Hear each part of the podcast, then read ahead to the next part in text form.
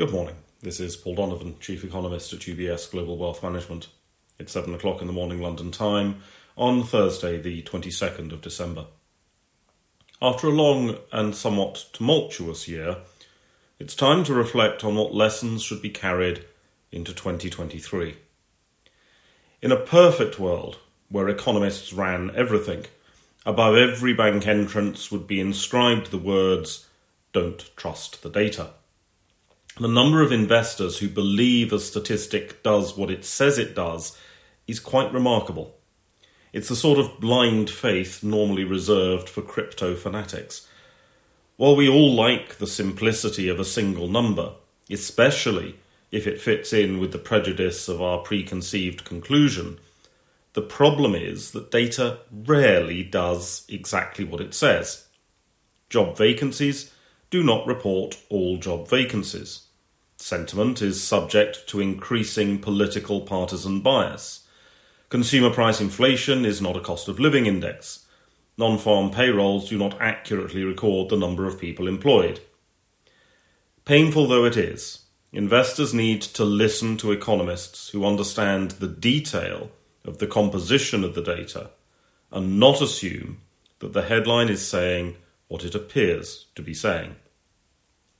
This applies to big data, or rather the interpretation of big data, as much as anything else.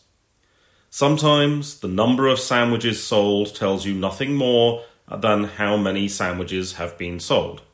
To draw other conclusions is to make a lot of assumptions that are rarely articulated. People cling to survey results but do not stop to ask themselves what sort of people actually fill in surveys in this day and age. Weird people, that's who fill in surveys these days. We should remember that people always, always, always adapt in the face of a crisis. Whenever something big happens, markets tend to extrapolate at the worst point and end up getting into a negative spiral of despair.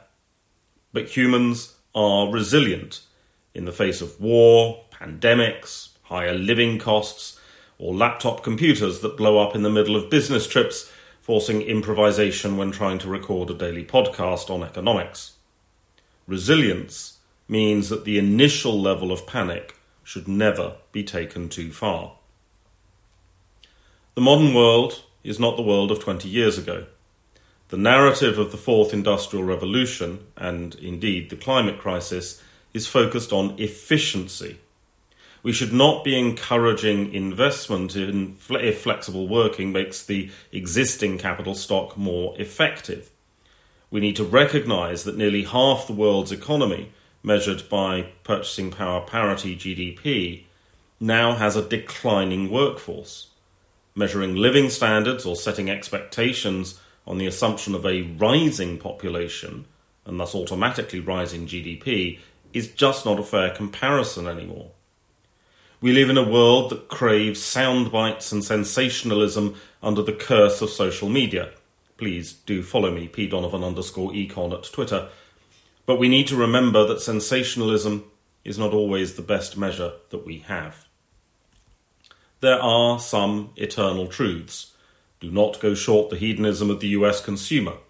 Always assume ECB President Lagarde will be speaking on any given day but never assume that the president will say anything that matters. German economic data will nearly always be revised stronger, and, subject to laptop disasters and flight schedules, the UBS morning audio comment will always try to give as impartial an analysis as possible, without jargon, and with as much sarcasm as I can get past the editors. This is the final morning comment of 2022. Normal service will resume on Tuesday, the 3rd of January 2023. I would like to take the opportunity of wishing you as prosperous a new year as circumstances will allow. And to all of you who have clicked on the audio file from time to time, thank you for listening. UBS Chief Investment Office's investment views are prepared and published by the global wealth management business of UBS AG or its affiliate, UBS. This material has no regard to the specific investment objectives, financial situation, or particular needs of any specific recipient and is published for informational purposes only. As a firm providing wealth management services to clients globally, UBS AG and its subsidiaries offer both investment advisory services and brokerage services. Investment advisory services and brokerage services are separate and distinct, differ in material ways, and are governed by different laws and separate arrangements. In the USA, UBS Financial Services Inc. is a subsidiary of UBS AG and a member of FINRA SIPC. For information, please visit our website at ubs.com forward slash working with us. For a full legal disclaimer applicable to the independent investment investment views produced by UBS, please visit our website at ubs.com forward slash CIO dash disclaimer.